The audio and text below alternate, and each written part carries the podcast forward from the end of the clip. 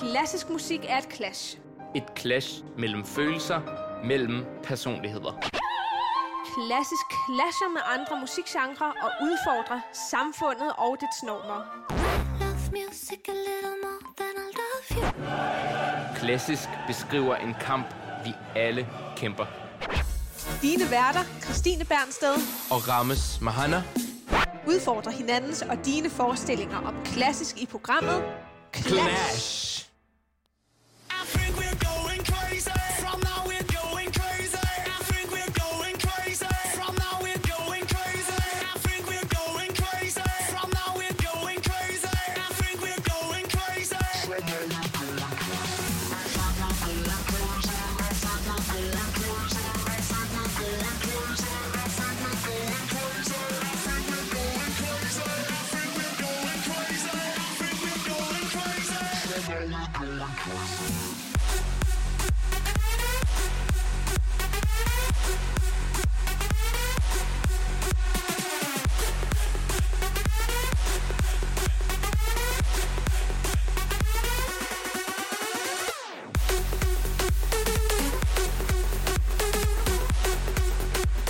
Ja, det er måske en lille smule ondt af os at sætte den her sang på fra starten. Det er nemlig Beethoven, vi skal tale om i dag, i hans senere dage. Og ja, en periode, hvor han er ligesom en meget tæret og hærget mand.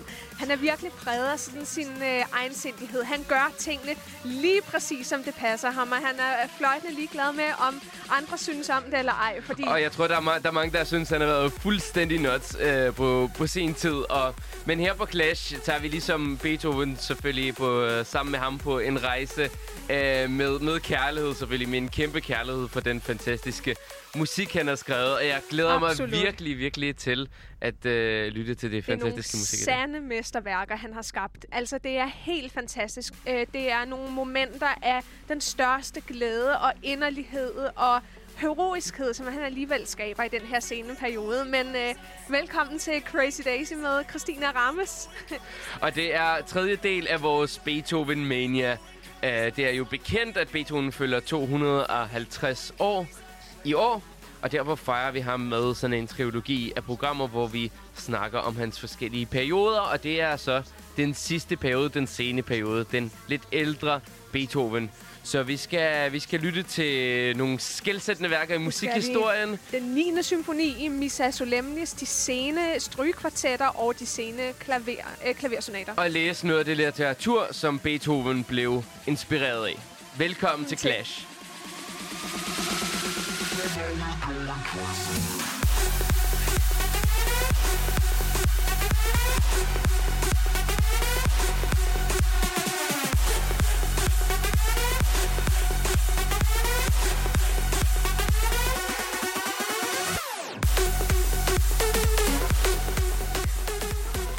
Ja, der er virkelig tryk på. Øj, gosh, jeg savner at gå i klub.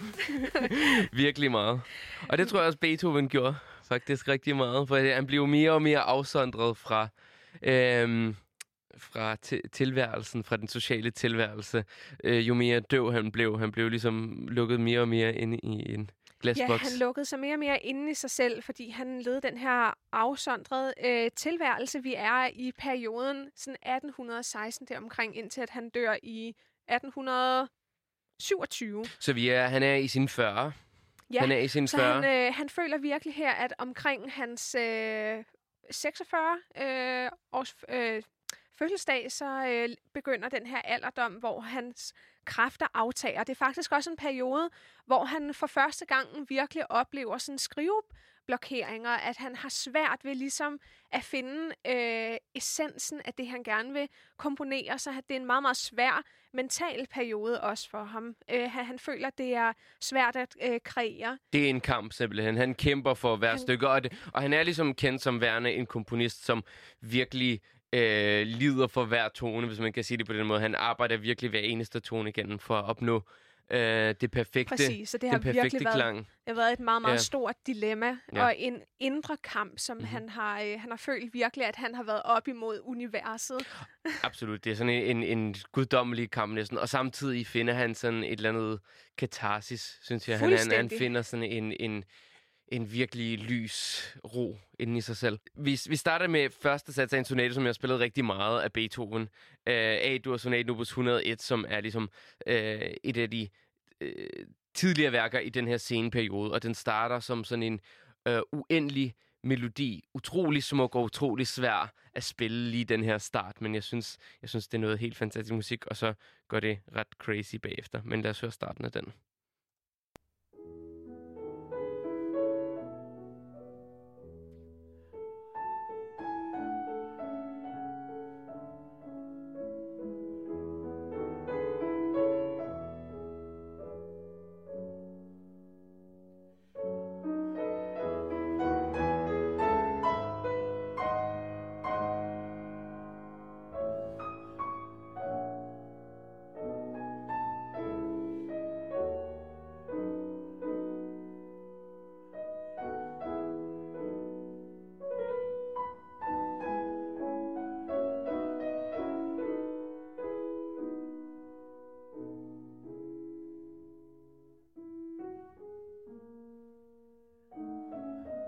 Som man hører, så det er sådan et meget lyrisk og drømmende, sangbart tema, præget af meget, meget stor inderlighed, men også alligevel, synes jeg, man fornemmer et snært af noget vemod, som en sådan resignation. Absolut, men jeg synes også, eftertænksomhed, ikke? At han tænker over sit liv og tidligere tider, som måske har været gode for ham, og at han nu er efterladt. Jeg føler, der er sådan en visdom.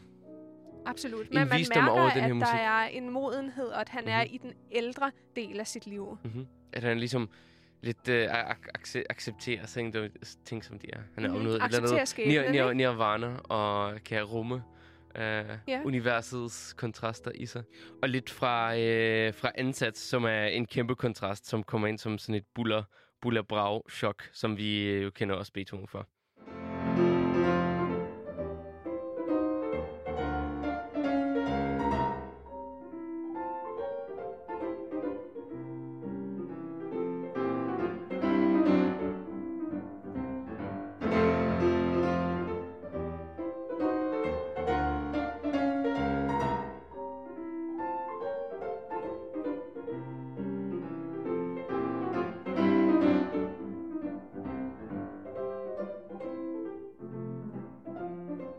Det er en march, vi har at gøre med. Ja. Det militære udtryk. Militært og alligevel også sådan meget fanfare-agtigt, ikke? Og der er også alligevel sådan en majestætisk eller sådan lidt pompøs vibe ind over det, ikke? Men jeg fornemmer også alligevel lidt sådan humoristisk præg. Absolut. Det er absolut. Stadigvæk med sådan lidt glimt i øjet. Absolut. Men sådan lidt guddommelig humor næsten, hvis man lige lytter her.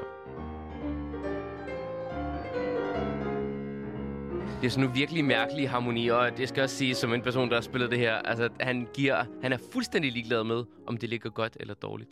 Lyt lige til det her sted. Så vi lige pludselig i kontakt med det himmelske.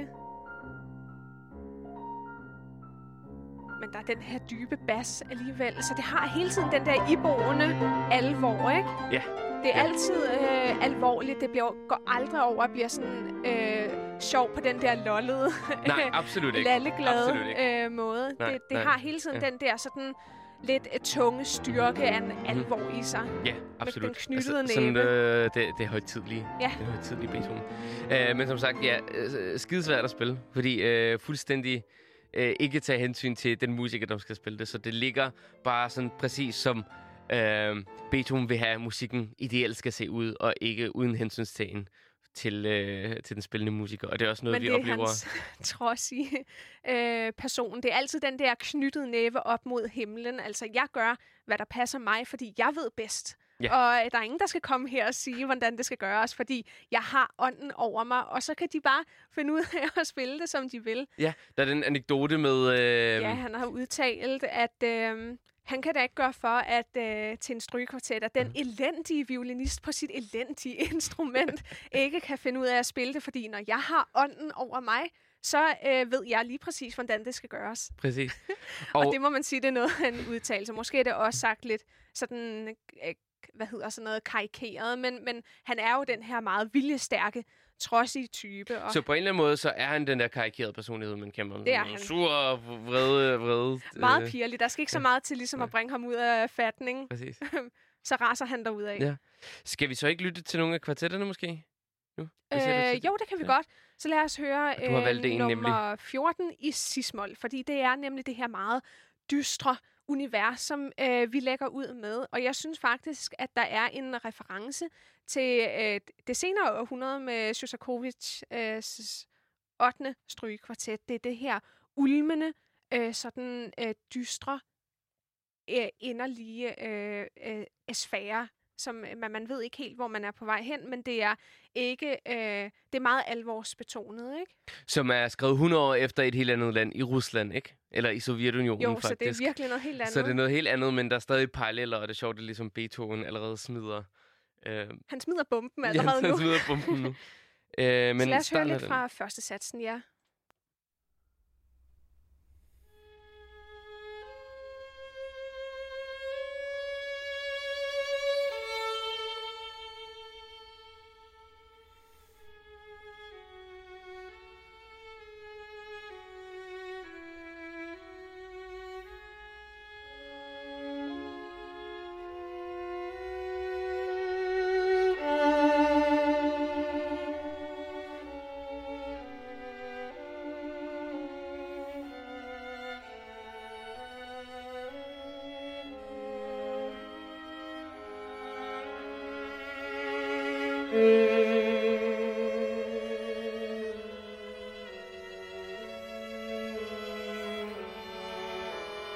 Så som man hører, så den her melodiske linje overtages først fra første violinen til anden violinen, så til bratien og så til celloen. Så det er en melodi, der ligesom gentages i sådan en kanonagtigt forløb.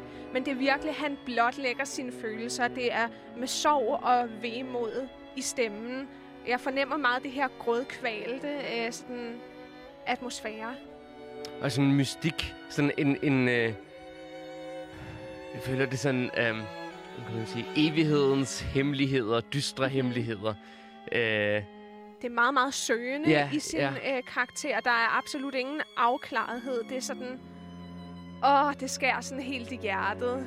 Det er udefinerbart og sådan meget...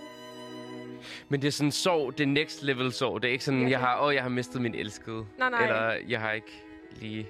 Nej, fordi der er ikke den her afklarethed i det. Præcis. Det er som du siger, udefinerbar sorg. Det er sådan en større sorg, om eksistentiel sorg. Eksistentiel sorg med sådan en desperation, der ligesom er ophobet, kan man sige. Jeg synes virkelig, det er sådan meget komprimeret. Og nu skal vi så lytte til Pendanten, som vel og mærke altså er skrevet mindst 100 år senere af den russiske komponist Sjostakovitj.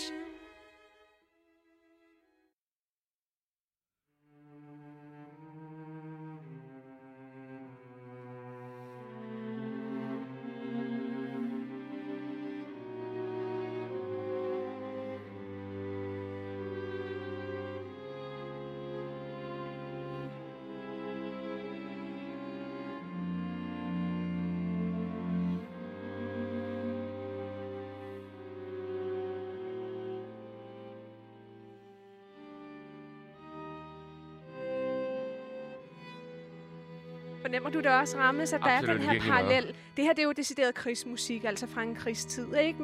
Men det er det samme sørgmodige vemodets univers. Sådan det her, man er fortabt nærmest i verden, ikke? Men det, jeg synes, som er noget af det, som er mest fascinerende ved Beethoven overhovedet, det er, at han spænder over så meget. Ja. Og her ligesom rækker han ud til musik, der er meget længere fremme i musikhistorien. Med sine strygekvartetter, ikke? Og så er der noget i hans tidlige periode, hvor han rækker tilbage til Mozart og Haydn, ikke? Så det er den der...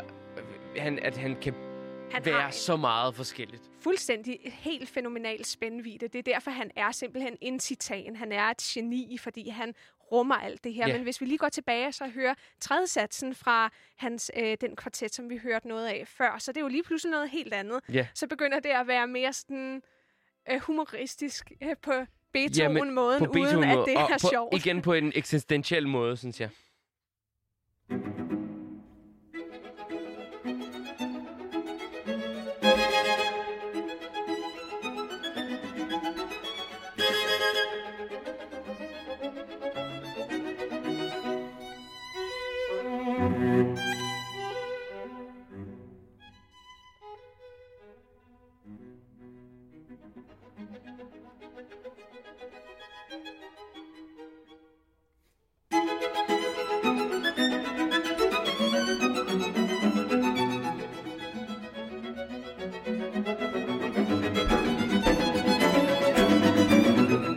virkelig sprælsk musik og meget, meget dynamisk, men det har hele tiden den der beethovenske ånd i sig. Ja, men jeg synes, det er sådan en mærkelig humor. Ja. Altså, der er noget sådan... Det er mere bare en humoristisk sjov sats. Jeg synes, der ligger så meget... Der er noget bid i det, ikke? Ja. Ja, men mere end bare bid. Ja. Et eller andet sådan helt eksistentielt. Helt andet kosmos-humor på en eller anden måde. Ja. Forstår du, hvad jeg mener? Det er svært ligesom at beskrive med ord. Det er meget svært at beskrive, ja. Men der er hele tiden mere sådan på spil, ikke? Ja, det er det, jeg mener. Og så her...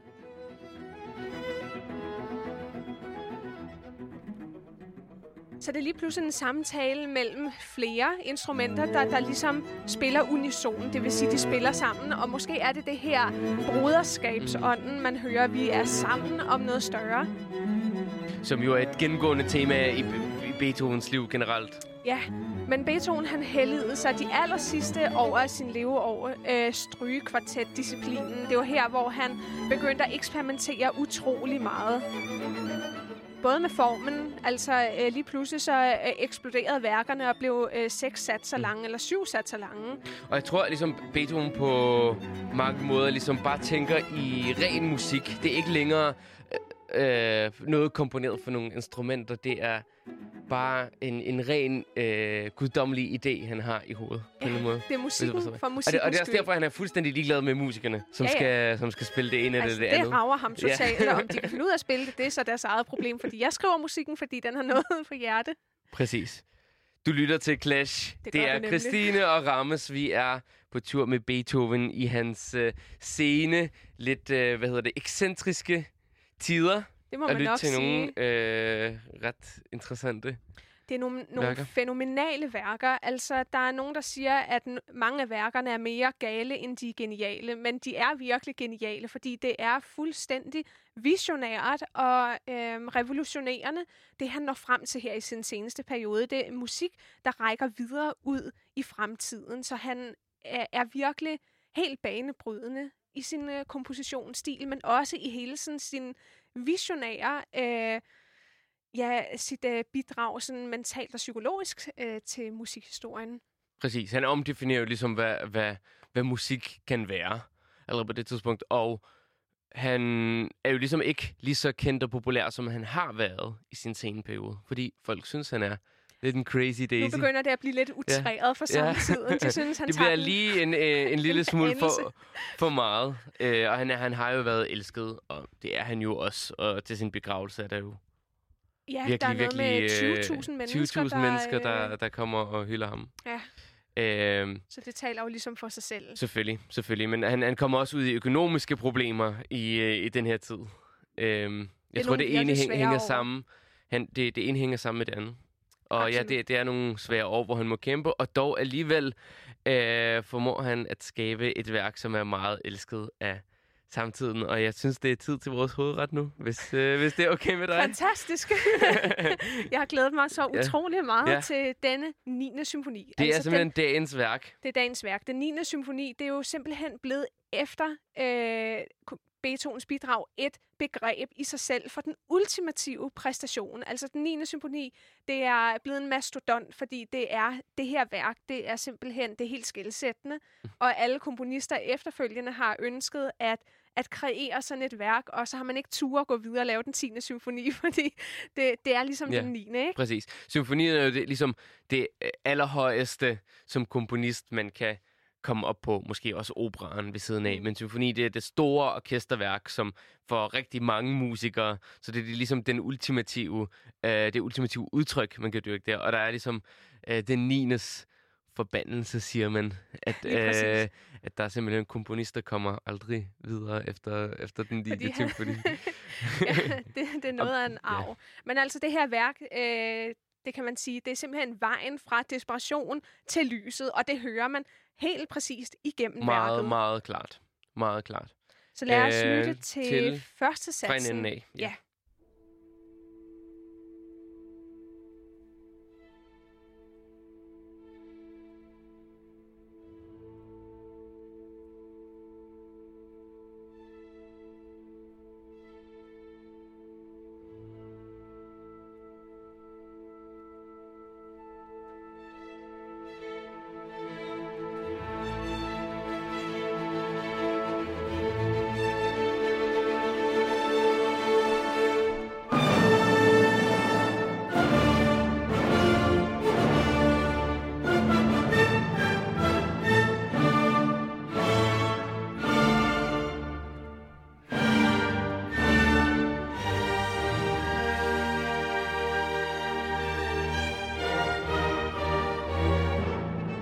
Så som man hører, så ligger det nærmest ud med sådan en helt tidløs urverdensskabelse. Det er virkelig sådan en urverden, en helt ny verden af sådan urkraft, føler jeg. Og så går det over lige pludselig og bliver det her dystre, buller og brag, sådan rigtig Beethoven, de der meteornedslag. Okay, det er en meget interessant sammenligning. Urverden, ja. Sådan helt sådan en ny tid, en verden, der opstår.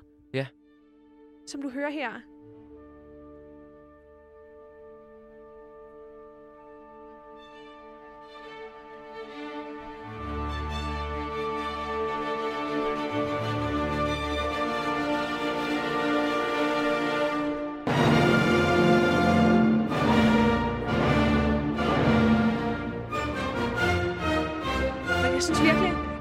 Den her urkraft, det har i sig nærmest som virkelig, om, at solen meget. Også stiger langsomt op over den her nye verden af... Der er lavet Kronos, der skaber kosmos. Der er noget over det. Og sådan et klangunivers, som jeg tænker på den tid, som stadig måske lytter til Haydn og Mozart, til de klassiske kvartetter, som skal fornøje og glæde sindet og høre også noget her musik, som er sådan et helt andet sted. Fuldstændig. Altså, det er virkelig storladen, de sit det må udtryk. Være, ja. Det må være noget af en oplevelse. Men lad os gå lidt videre til anden sats. Symfonien har ligesom 4 satser, og den er mest kendt for sidste satsen. Okay, og men... alle kender den. Alle. Også dig, som ikke tror...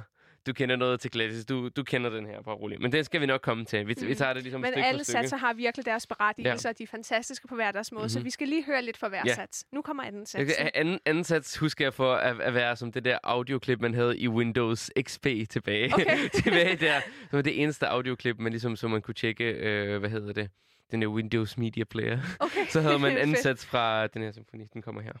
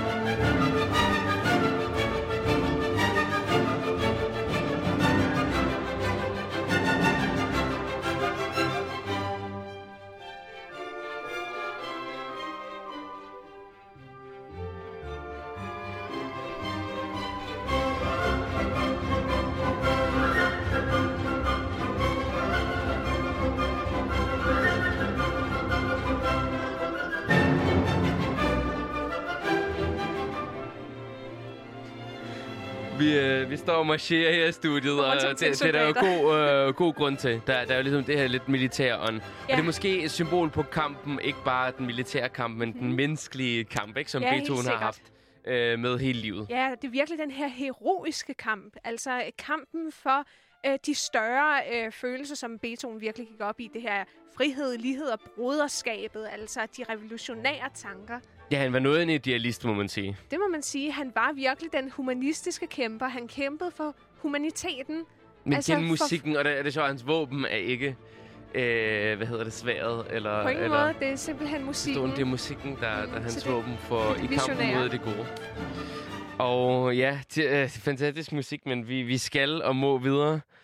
Til tredje sats, som er sådan det her nirvana-univers, fuldstændig roligt. Den langsomme musik, som er meget sådan inderlig, men også ophøjet, ikke? Ja, altså, meget ophøjet. Det er sådan og melankolsk meget på samme religiøst. Måde.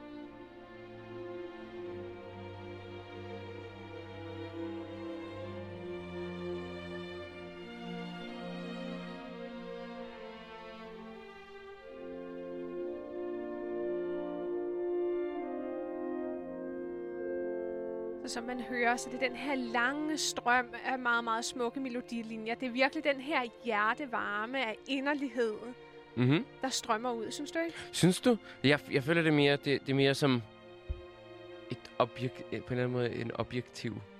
Nå, sådan en distanceret skildring, eller? Ja, en lille smule sådan. Det er ikke sådan, det er ikke den der, jeg elsker dig kærlighed. Det er ikke den der varme. Det er mere sådan en, man accepterer ting, som det er. Åbenbaring. Ja, noget mere den. Jamen, jeg kan godt se den der sådan, det er sådan lidt ophøjet univers, at det er sådan, altså en større følelse uden for en selv, som man ligesom, ligesom betragter. Ja. Jeg mener bare med hjertevarmen, at det har den her godhed i sig.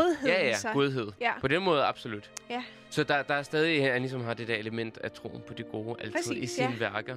Og det her, som vi talte om i sidste program, så har han det godt med happy endings i sin musik. Og det får han absolut her. Ja, det må man sige. Så måske bevæger vi os videre. Og så gør han nemlig igen en helt nytænkende ting her i symfonien. Fordi et symfoniorkester var ikke nok for manden. Han skulle lige koble et kæmpe stort kor på. Og fire solister. Men lige inden da, så gør han noget. Han rekapitulerer. Han laver en lille referat af, hvad der lige har været i hele symfonien. Og så kommer han med små citater fra hver sats. Ja. Og mellem dem har han celloerne og basserne, der taler og kommenterer på og de her. Og jeg synes virkelig, at det her celli bassi, som man kalder det her orkester, det er som Beethovens egen stemme. Det er den her mørke, dystre, virkelig sådan, altså der er virkelig god grounding i stemmen. Ja.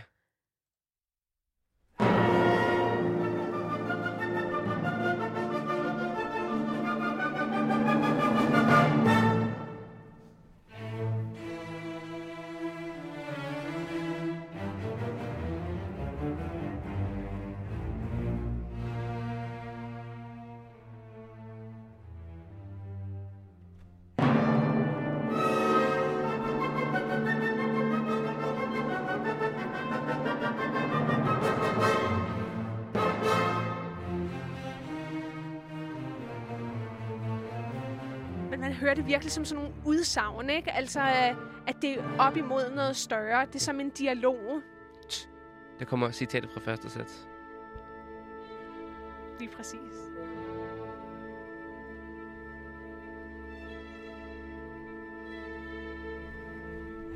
Afbrydelse. Nej, jeg nægter det her. Ja, det. Det er virkelig de her celli e bassi, altså celloer og kontrabasser, som det er hans egen stemme, ikke? Ja, præcis. Det er ham, der opildner til noget. Så Beethoven er op imod måske kosmos, det større, eller andre, ikke? Ja.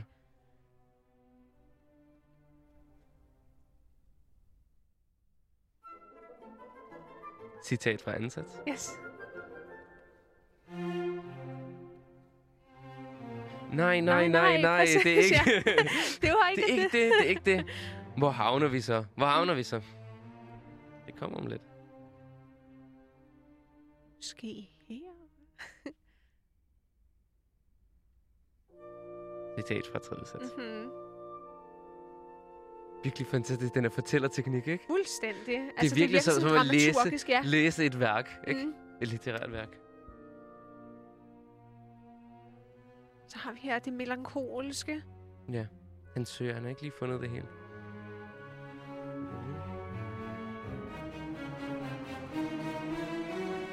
Finder vi det nu? Nej, ikke nu. Nu begynder der. Nu tegner der sig noget. Lyset kommer måske. Men ikke helt. Det skal ikke være for let. Nej. Der er et eller andet her nu. Det skal ikke være for let at finde lyset. Nu er han tæt på. Men det er også det, han siger. Hans musik, det afspejler også rejsen til det himmelske. Det skal ikke være for let at klatre op ad stigen til det himmelske univers. Ja. Der skal være kampen. Ja. Og så kommer stemmen lige pludselig.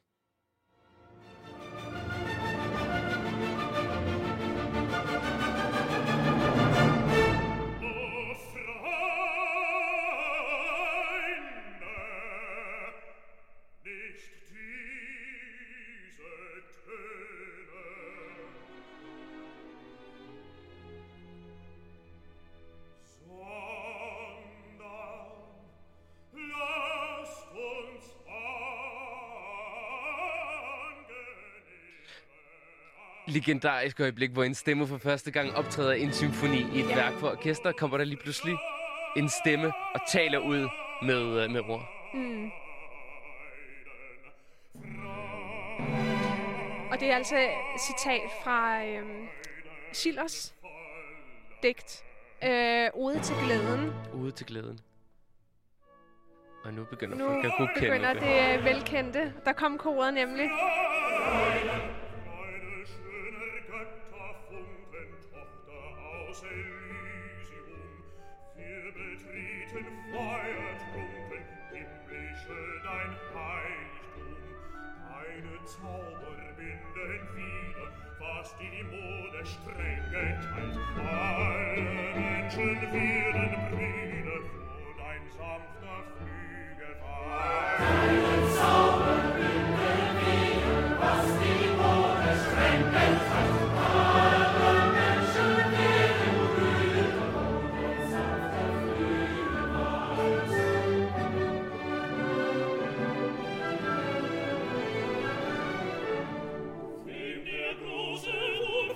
Men altså, jeg får fuldstændig gåsehud, kuldegysninger af det her. Det er så rørende og rammende. Simpelthen så storladent et udtryk. Ja, så det er de 4 solister, der synger her. Så det er 4 solister og et helt kor. Og det er noget af den maskineri, han er gang i. Og så er sådan et gigantisk symfoniorkester. Ja, og det er det der, den der omhyldende følelse, man får. Og alt det omkredser bare en af godhed, ikke? Virkelig. Og det er så den her fantastiske happy ending gennem alle de kvaler, han har været igennem med. Igennem hele symfonien og igennem sit liv. Mm-hmm. Det, der synges, det er fra det her digt, som sagt, Ode til glæden. Og jeg citerer bare lige fra første vers. Glæde, herlige gudinde, funke fra Elysium, vi betræder fro i sinde, himmelske, din helligdom. Ved din trolddomsmagt fortones, tidens kranker, dagens tvang. Alle mennesker forsones af dit blide vingefang.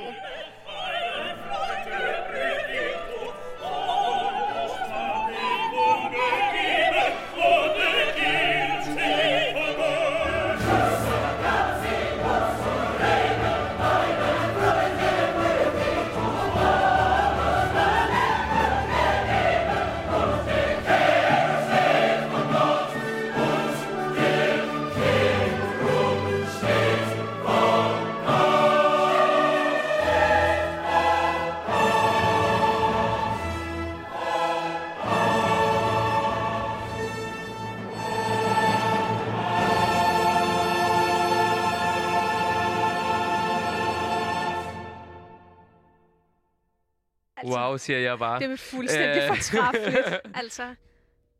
Og det guddommelige, han gentager, for Gud, for Gud.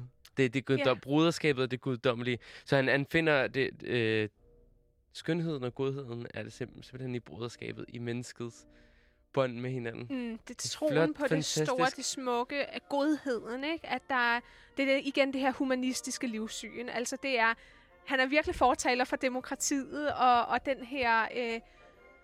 Ja, altså den der kosmiske følelse af, at man er en del af noget større. Præcis. Men det er netop, at i det menneskelige finder han det guddommelige. Ja. Og det synes jeg skal være vores næste værk, hvor det også bliver beskrevet rigtig godt, også for orkester og kor. Mm-hmm. Det er jo Classier, som tager dig med ud på en rejse ud i den klassiske musik, og vi har med den sene Beethoven at gøre, som blev betragtet af sine samtidige som værende lidt... skør i bolden. Men som ikke desto mindre har lavet noget af det mest fantastiske musik i den her periode. Enestående musik. Og vi skal nemlig videre til et korværk, det hedder Missa Solemnis. Det betyder den højtidelige, storladende messe. Så det vil sige, messe, det er sådan den højtidelige kirkelige sfære, vi er i. Og det er et mastodontværk. Det er igen symfoniorkester med kæmpe kor. Det er altså ufattelig mange mennesker, og igen er Beethoven ligeglad med, hvordan han ligesom skriver for sangstemmen. Han kræver sådan nogle umenneskelige ting, altså i forhold til en sangstemme har jo sådan et naturligt spænden fra de toner, man kan synge til og fra. Men fuldstændig. Han skriver musik, og han er i kontakt med det guddommelige, og så kan de bare rende og hoppe. Og hvis de ikke kan synge det, så er det deres problem. Deres problem, fordi så finder han bedre. Ja. Så det er fantastisk, hvordan han er forblevet med at være selvsikker i alt det her. Der har ligesom været så meget imod ham. Mm-hmm. Og så alligevel med sin fantastiske ånd har han alligevel været fuldstændig stålsikker på, at hans mission... Ja, så det er næsten musikken. Sådan et helt religiøst udtryk, men det er meget, meget grandiøst. Det er meget stor musik. Ja. Så lad os... Lytte. Sats? Vi starter, jeg tror, fra en ende af Kyrie. Ja. Og måske lige til sammenligning først lidt fra Mozarts Requiem, som også er en messe. Det er en dødsmesse dog lidt mere med henblik på døden og sådan noget, men det er mange af de samme tekster, der men det er ligesom den bruges. Tradition, Beethovens værk skrives ud fra. Så lidt først af Mozart.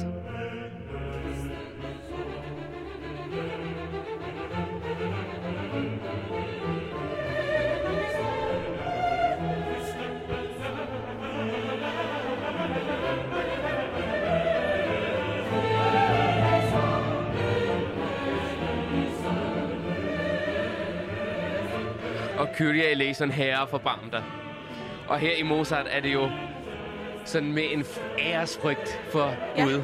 Men han var også et meget troende menneske, så det er virkelig sådan det her religiøse udtryk. Man sagde, at nogen sagde i hvert fald, at Beethoven var ateist, men det tror jeg nu ikke nødvendigvis. Han var ikke bare på den måde. Altså, jeg tror, han ser religionen på en anden måde. Han ser netop det guddommelige i mennesket. Og det kan man meget vel høre. Lad os gå lidt videre til Beethoven, selvom jeg elsker Mozarts Requiem også. Men her er Kyrie fra Beethovens Missa Solemnis.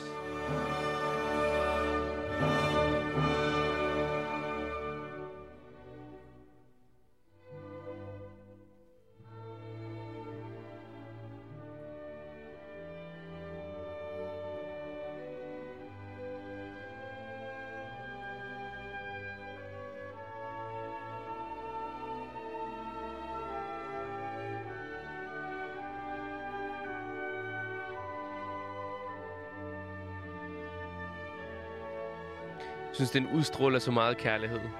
Den her. Og så meget lys, ikke? Og sådan... Virkelig lys. I forhold til Mozart, så meget mere dystre. Absolut. Kyrie. Det med sådan godheden for øje.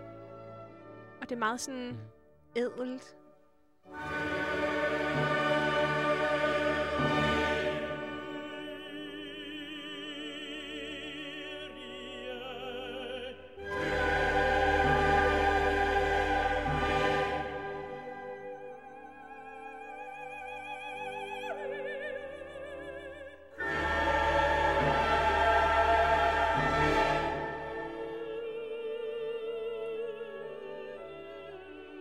Det højtidelige, men også sådan den der sjælige glæde. Lad os gå lidt videre til nogle mere hurtige satser. Ja. Der er en Pave Benedikt udtale, har jeg læst på et tidspunkt, at han mener, at Beethoven er et menneske, der søger, og som aldrig giver slip på Gud. Altså, han søger altid og vil det gerne. Han er ikke nødvendigvis den der kirkegænger, som Mozart, der er meget sådan trofast og virkelig tror på det. Men han har hele tiden den her... Og det er ligesom det, der gør en menneskelig. Tvivlen gør ham menneskelig. Ja. Men han har ligesom ankret i idéerne, altså det store, at der er noget større end en, ikke?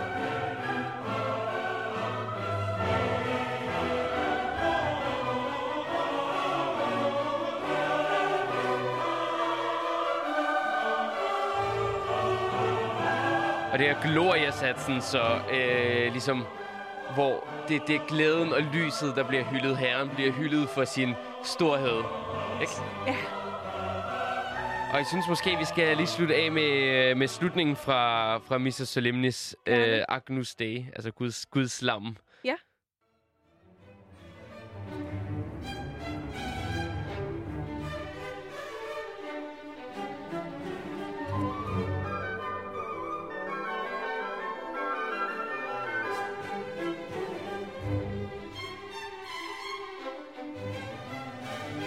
Altså, der er ikke så meget kirke over det her, synes jeg. Det er nærmest sådan en sjældent fest, hvor man fejrer fejrer det guddommelige. Mm-hmm. Absolut. Man kan virkelig godt høre, at han er den her symfoniker, ikke? Som ikke skriver til kirken, som for eksempel Bach gjorde, og som Mozart også havde noget af. Mm. Så det er virkelig... Det er Beethovens storladende udtryk, og det kan overføre på hvilket som helst værk. Om det så er kirkeligt eller ej.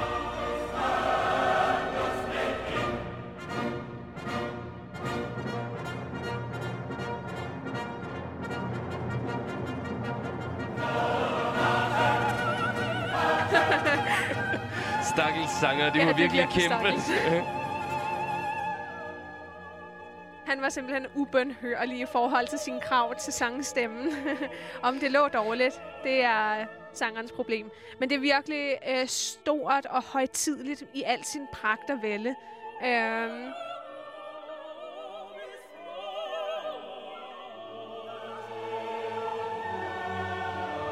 Jeg synes, det er noget helt særligt at lytte til hele værket i sin helhed. Ja. Missa Solemnis var cirka en time. Mm-hmm. Jeg synes, det er meget interessant, at han altid har det der med nogle solister over for koret. At han har den der dialog, eller ligesom kampen men det er individets stemme, ikke? Det er individets, det. Og så massernes stemme. Præcis, det er det her hele tiden med den indre kamp i forhold til det større, i forhold til kosmos, til verden, til universet. Ja, både kamp, men også forening. Også det, fordi det er nemlig også meget vigtigt. Det er den der foreningen, som han gerne vil frem til. Han tror jo netop på lyset og på, at det er muligt at forene mennesker.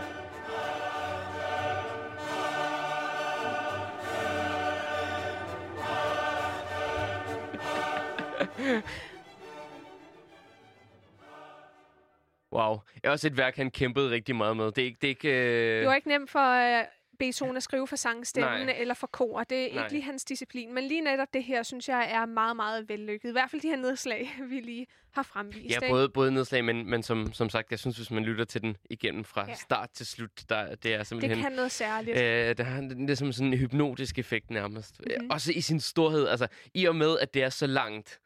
Ja. Allerede der, det har en effekt på en, at det virker stort, det virker højtideligt, ikke? Du lytter til Clash, og du har lige lyttet til de værker, hvor vi ligesom virkelig fornemmer, at Beethoven, han søger forsoningen, han søger det gode og ligheden i ånden mellem folk. Men det er også en periode, hvor Beethoven eksperimenterer utrolig meget med formen, og vi skal videre til nogle andre værker. Ja. Jeg tænker, vi går lidt tilbage til klaveret, faktisk. Ja, fordi det er en disciplin, hvor han virkelig søger og eksperimenterer meget med formen. Virkelig meget. Og lidt i hans skøre afdeling, hvis man kan sige det på den måde. Både skøre og på den anden side noget, som han har tænkt over i lang tid, og som på en eller anden måde giver mening i forhold til musikhistoriens udvikling. Vi skal lige høre lidt Bach, faktisk. Fordi Bach arbejdede meget med det, der hedder polyfoni, når der er flere stemmer, der ligesom har hver deres melodi, som spiller ind over hinanden. Og netop det her polyfoni brugte Beethoven meget, især i sin sidste periode. Og han studerede rigtig mange af Bachs værker. Som ung. Han havde heldigvis god plads til at læse nogle af Bachs noder. Så lidt fra Bachs hovedværk, Kunst der Fuge.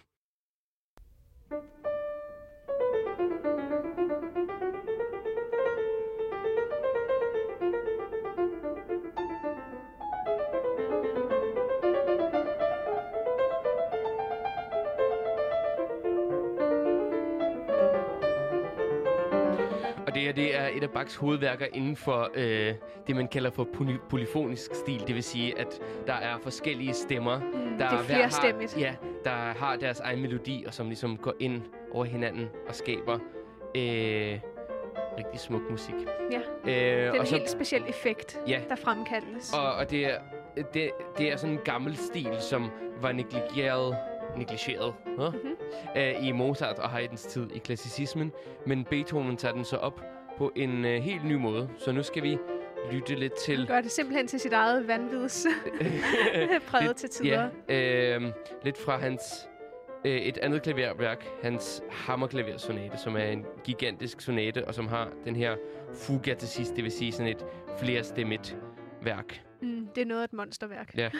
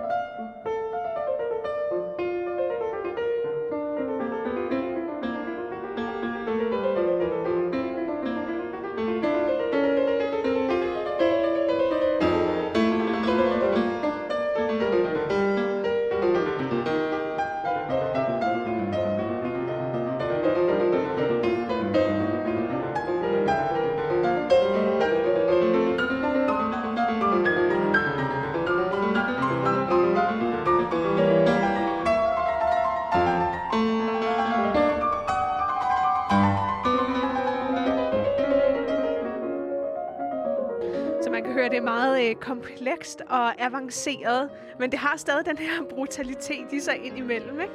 Det der Beethoven-skid. Men det er fantastisk, at han ligesom genoplever den her gamle genre, polyfonien. Og eller det er ikke en genre, det er mere en stil, en skrivestil. Ja, sådan en disciplin. Ja. Og han gør det sådan helt stormfuldt på sin egen måde. Helt egen. Og han går væk ligesom lidt, jeg ved ikke om du kan høre det, fra det harmoniske måde at tænke på, hvor det er ligesom sammenklangen, der er vigtigst. Altså hvordan forskellige stemmer klinger sammen. Det giver han ikke rigtig så meget for. Det er ligesom de individuelle stemmer, der får lov til at tale mere ud.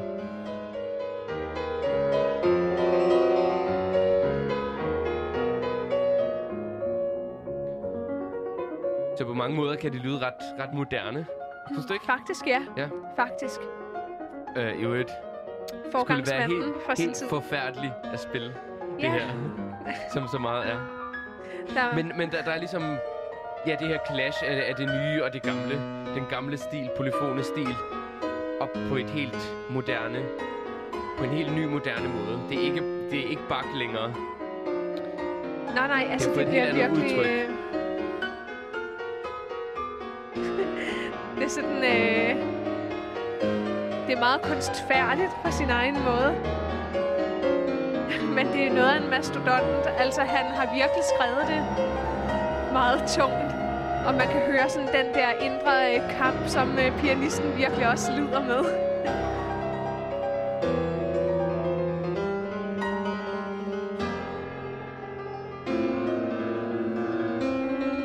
Men det er bare sådan, hvad filen sker der?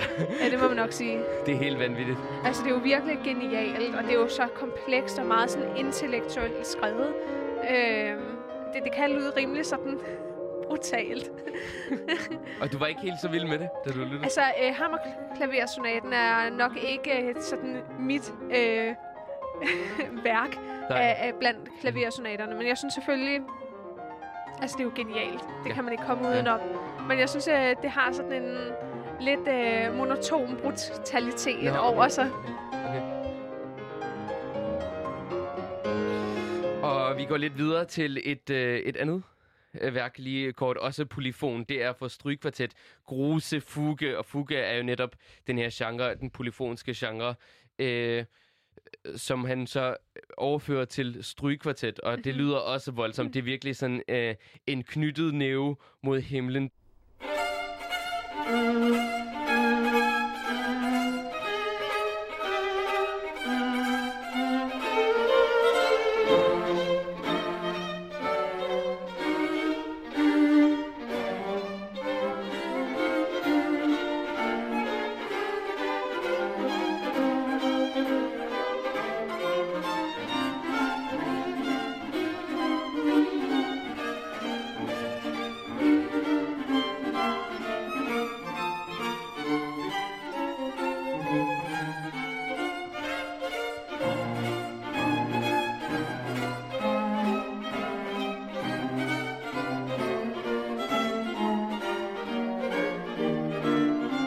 Ja, det er virkelig frustrationens højborg her. Altså, det er virkelig den arige mand, der er kommet ind i billedet. Altså, desperationen. Og igen sådan, han giver ikke en fuck om harmoni, og sådan, og hvordan det klinger sammen på den måde. Det er mere den der intense følelse af splittethed, og det her clash, han har inde i ham af hans syge legeme og hans sjæl, der vil mere. Absolut. Man kan virkelig mærke, at han har siddet her og reddet sig i sine vildre lokker og bare været ejheden selv. Ja. Men det får det jo også... Nej, det vil jeg nok ikke lige sige. Jeg kan lige forestille mig... Men det er også derfor, de spiller det sådan til den aggressive side, ikke? Det her er virkelig vanvids borget musik. The struggle is real. Virkelig. Altså, man kan virkelig høre kampen i musikken. Det er virkelig sådan... Frustration! Desperation! Ja, nogle af Beethovens venner, som kom og så ham, sagde, i hvert fald da han var ved at komponere Mr. Solemnis, om at han lignede en, der var... Han rev sig i lokkerne og tædede sig fuldstændig... helt forfærdelig. Ja, han så ikke ud, som om han havde det særlig godt. Han kæmpede virkelig. Det var den ene mand mod hele kosmos.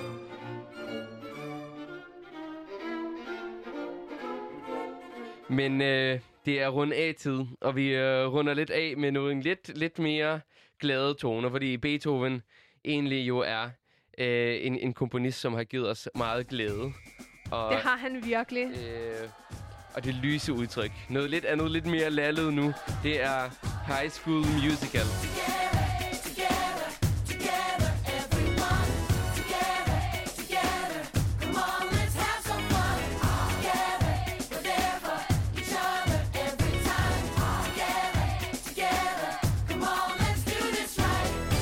Og vi har valgt den her sang, fordi Together, fællesskabsfølelsen, er noget, jo Beethoven har med hele tiden, ikke? Absolut. Det er fællesnævneren for ham. Han ønskede virkelig at forene menneskeheden og bringe de her revolutionære tanker til eftertiden. Han er virkelig humanitetens kæmper, og han er sådan en helt eksistentialistisk forkæmper for menneskeheden. Ja. Og det høres i hans værker. Og det er han på måde at være, og man ligesom bliver unificeret gennem musikken. Så det er, selvom at han altid har den her knyttede næve rettet mod himlen, at han kæmper en indre kamp, men også en ydre kamp, så er han også det her forenende, storladende menneske, der virkelig ønsker at skabe store værker i et storladent udtryk. Så det var vores slutning på vores Beethoven-trilogi. Der er noget af en rejse gennem den her musikalske legendes værker, som jo strækker sig så vidt, og som kan så meget forskelligt, det må som man vi har fundet ud af. Vi håber, at I vil lytte til langt mere af Beethovens musik, og måske noget af det her musik, vi har afspillet, og høre det i dets fulde længde, fordi det fortjener musikken virkelig. Ja, du kan finde playlisten af alt det musik, vi har hørt i dag på Clash nummer 24, Beethoven Mania del 3, Crazy Daisy. Og selvom manden har været lidt skør på mange måder, så har han også på en eller anden måde, hans livsværk har givet virkelig meget mening, synes jeg. Absolut. Og næste gang er det faktisk jubilæumstid. Det er det 25. afsnit, vi skal til at lave, så spørgsmålet er, om det ikke skal fejres med lidt festlig og klassisk musik. Festlig klassisk musik. Nu må vi se. Ja. Så vi har kun den sidste ting at sige her på Clash, og det er... Keep it cool, keep it classic.